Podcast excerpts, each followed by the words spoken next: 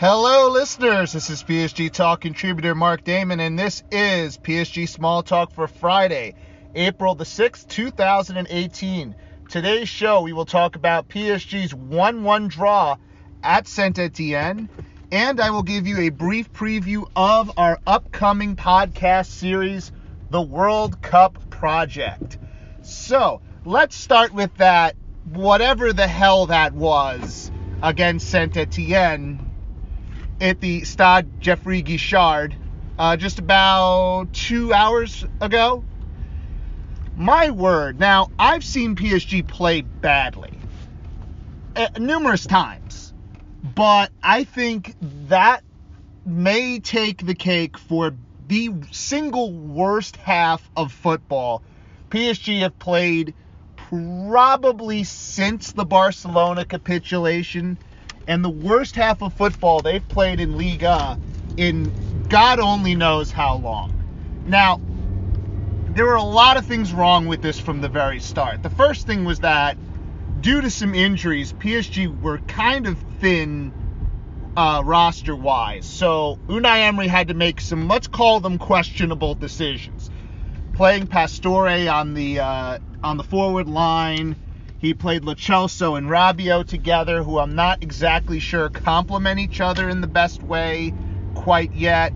Lass Diarra, who really hasn't played a whole lot, was put in that holding role.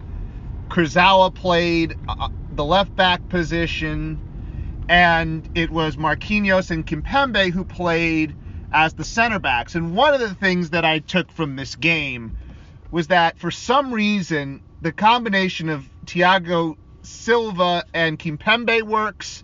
Thiago Silva and Marquinhos works. Right now, Kimpembe and Marquinhos do not work as a center back pair. It's like they just don't complement each other. Right now, it doesn't seem like either one is capable of marshaling a back line in an effective way. Marquinhos is an incredibly talented player, but he's still not at the point where you could call him a defensive leader. Kimpembe's not even close to that, and as you saw in that game, he was reckless in that first half. He was all out of shape. He was in positions he didn't need to be. He was making challenges that were unnecessary and reckless. And he got two yellow cards and got himself thrown out of the game. Now, I believe that he's still a really dynamic, great player. It's just right now he needs a little bit of help on that back line he was really sort of aimless tonight.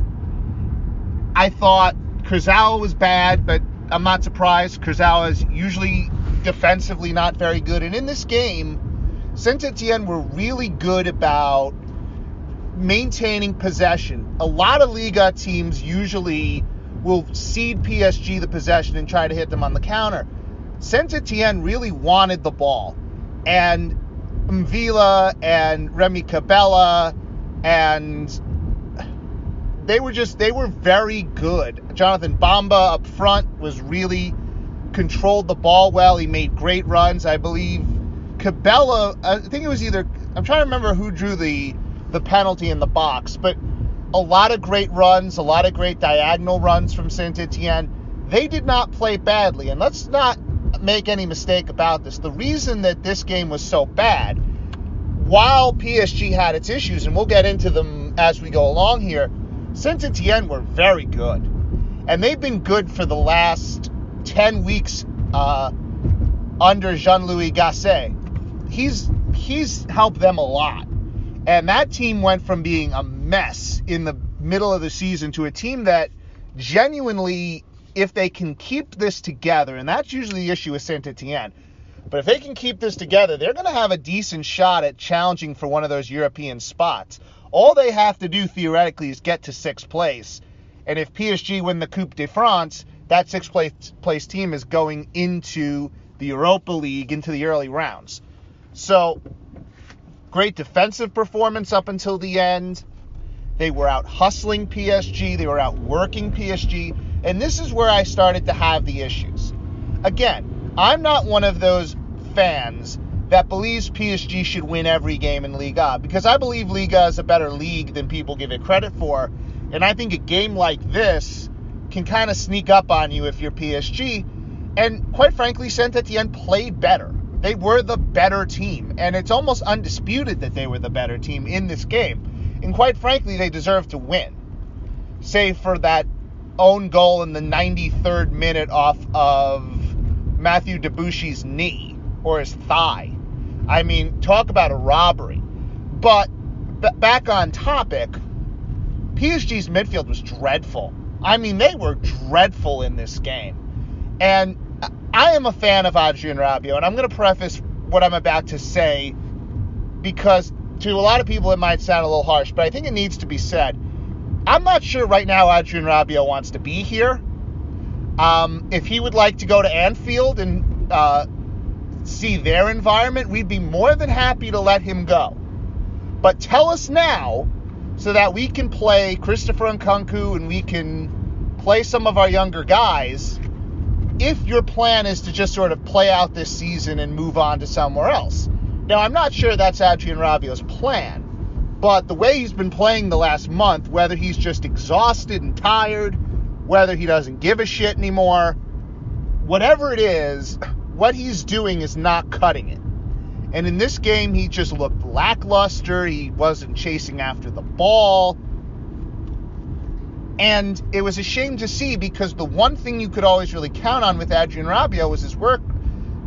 He, he's a smooth player, so it sometimes doesn't look like he's working hard. But you know when Adrien Rabiot is working hard, and in this game he was not working hard.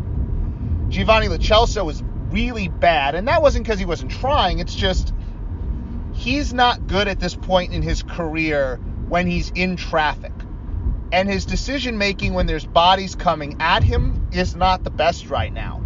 And in this at this point in the season, it's important that if we're going to get anything out of Lo Celso next season, he's going to have to play minutes, he's going to have to make mistakes and he's going to have to learn in the game. So I'm not as mad about that. And Diarra was just well, he was just overrun. The game was a little too fast for him. The Saint Etienne players were playing it more out wide and he wasn't really able to keep up with the game. That kind of happens. Now, besides Kimpembe's um, just dreadful game, which put PSG down to 10 men before the end of the first half, some other issues you could see in that first half. Pastore didn't help at all, really didn't do anything. I mean, he just looked like a he looked like a player who, again, he has one foot out the door. Angel Di Maria I don't think looks like a player that has one foot out the door, but I do think he looks like a player who's tired. He's played almost every game for the last four months, and I think at this point you can tell he's just as a 30 year old player, he's just starting to wear down. He needs a break. T- once PSG clinched the league, it's time to start playing Timothy Weah. It's time to give Angel Di Maria a rest, if for nothing else, to allow him to get himself ready for the World Cup which I think for his service to the team in what will probably or potentially be his last season, that seems like a very um, noble and um, good thing for PSG to do. Kylian Mbappe had his moments, but he, he just wasn't as good as he's been. Again, he's still 19 years old. He's going to have these stinker games. It's just going to happen. Saint Etienne took a 1 0 lead off of a um, Remy Cabella goal. They took that into the half. They should have had more.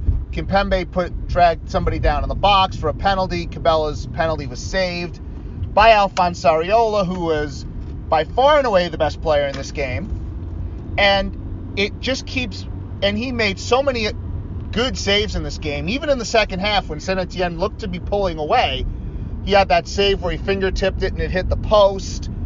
Alphonse Areola kept PSG in this game. And there's no way PSG get a point out of this unless Alphonse Areola does the job that he does in this game. So real shout out to him, and I really believe they should go with him next year. I I I, I think going after a goalie would be silly. I think he's been good enough. I think he's proven that he's good enough. I think they need to build a team around him. And this, I mean, he's not Manuel Neuer, he's not Jan Oblak, but he's a very good goalie who's only going to get better with experience. He's young, he's on a manageable contract, and he's a Paris boy. no reason not to give him a shot next year, and I'd be very disappointed if we bring in a goalkeeper after the way Alphonse Areola has performed this year. Second half, they brought Thiago Silva in, took off Lass, and all of a sudden they got better. They got more organized. Saint Etienne took their chances, but PSG looked at least halfway competent in their back line. You felt like PSG settled the game down a little bit, and they had their chances. Unai Emery brought on Edinson Cavani. I don't know if he used a third sub. I don't know why he didn't. If he, I mean, that's just I think silliness. Although it's tough to bring Timothy Weah on in that game because it's just it's too physical a game. It's too fast a game at this point. So I'm not going to kill him over that. I, I maybe can I can um, and again it's hard because you want to give Edinson Cavani rest, you want to give Angel Di Maria rest, but maybe this was the day to give Angel Di Maria the break, put Edinson Cavani in the center, and have Mbappe and Pastore on the wings. I don't know. At this point, it doesn't necessarily matter all that much. Cavani comes on in the second half, and he misses one of the easiest chances you can imagine him missing. Wide open net, no one in front of him, and he just shanks it to the right. And it, it goes back to what you're going to get with Edinson Cavani. And I've always sort of compared him to a three point shooter in basketball. He's not always going to be on. If he takes two shots a game, if he takes two shots in a game, there's a very good chance he's going to miss both of them.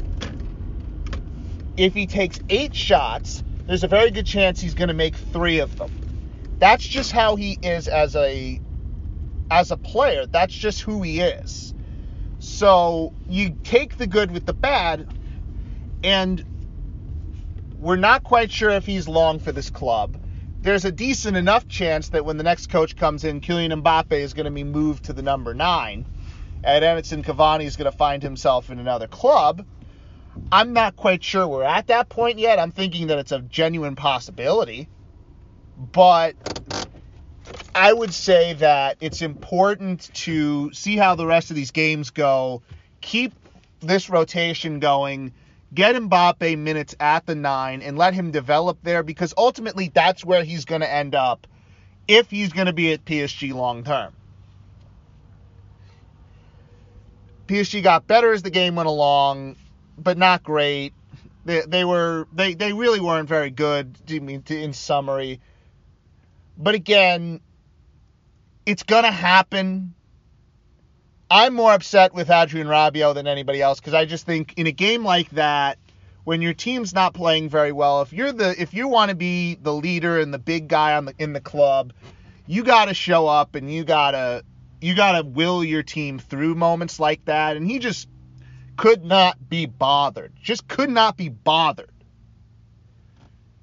PSG moved to 84 points with that uh, point they got out of this game. They cannot clinch the league this week. They can clinch it next week. So, regardless of what Monaco does, win or lose, PSG cannot clinch Liga until next week, when they play Monaco on Sunday evening at the Parc des Princes, in the feature game on the Liga calendar for week 33. And if PSG win that game, I think yeah, whether they I think they have to win it. I think if they depending on what Monaco does tomorrow, a draw might get it done. But a win will guarantee PSG the Liga uh, title. And as I've said 3 times already over my various podcasts, I want to win the title in front of Monaco's face in our home stadium just to stick the knife in a little further and prove that yes, we are the top of Liga and they're not. But if PSG put in a performance like they did tonight, that ain't going to happen and they're going to have to wait another week. So, I've been teasing this for about two weeks, and I'm finally going to reveal the World Cup project. So, what is the World Cup project? The World Cup project is going to be a 12 part podcast series. I will be host, and I will be interviewing 12 of our closest friends, people that you've heard for years on this site, people that are friends of the site, and we are going to have long form, in depth discussions, usually on a topic or two surrounding the World Cup. This is not a normal World Cup preview podcast. We'll have one of those at the end, but this isn't going to be, oh, do you like this team to win or do you like this team to win? Oh, who's going to be the most valuable player and, you know, who's the best coach in the thing? This is going to be more than that. I've already recorded a couple of episodes of it so far, and I like what I've gotten. This is going to be about the history of certain countries, certain national teams. We're going to reminisce about moments in World Cup history. We're going to talk about the tactical revolutions that have gone on during uh, the many years that this tournament has, has taken place. We're going to talk about France in depth. We're going to talk about Spain in depth. We're going to talk about Mexico in depth. And we're not just going to talk about the team as it's currently constituted. We're going to talk about the history and the culture from a fan's perspective and what these tournaments mean. And the key to this World Cup project, for me, is really to just get at the heart of why this is the largest sporting event on earth. Why so many people from so many different backgrounds and so many different countries love this competition, their memories of it, how it shaped them as a fan. This is going to be, in my opinion, and I hope you come along for the ride. This is going to be one of the more ambitious things we've done at the site. I have interviews lined up with not only contributors, people you've heard like Jose Espinosa, Guillaume, uh, Matt Gooding, David Wood. I'm even getting Ed back on the pod to talk some stuff. We're going to go outside to our friends. You're going to hear from Tyler Dunne of Banter FC. You're going to hear from Chase Haslip of Canary and Blue. And you're going to hear from the returning Daniel Pregbaja who hasn't been on a podcast in many, many, in many, many months. So it's an eclectic group. It's going to be a bunch of eclectic, different topics. I think you're going to really enjoy it. It's a unique look at the World Cup, past, present, and future. And it will launch the first episode on April 30th. So on April 30th, which I'm going to look at the calendar to see what day that is, exactly day that is. That is going to be Monday, April 30th. You will hear the first podcast, and I'm not going to give away all the topics, but I will give away the first episode because it is already recorded. The first one you will hear is from Guillaume Guillaume Delaporte. I keep getting I keep adding an e at the end. It's Guillaume Delaporte. He was born in France, moved to the United States and he will give us one of the most unique, in depth perspectives on the French national team that you will hear anywhere. This has already been recorded. It is an absolutely outstanding hour and 15 minutes of podcasting. You will get an in depth look at the French national team from the 80s to the 90s, what he was doing during the World Cup, talking about the 2000s, the headbutt, the walkout, and France's outlook for the future.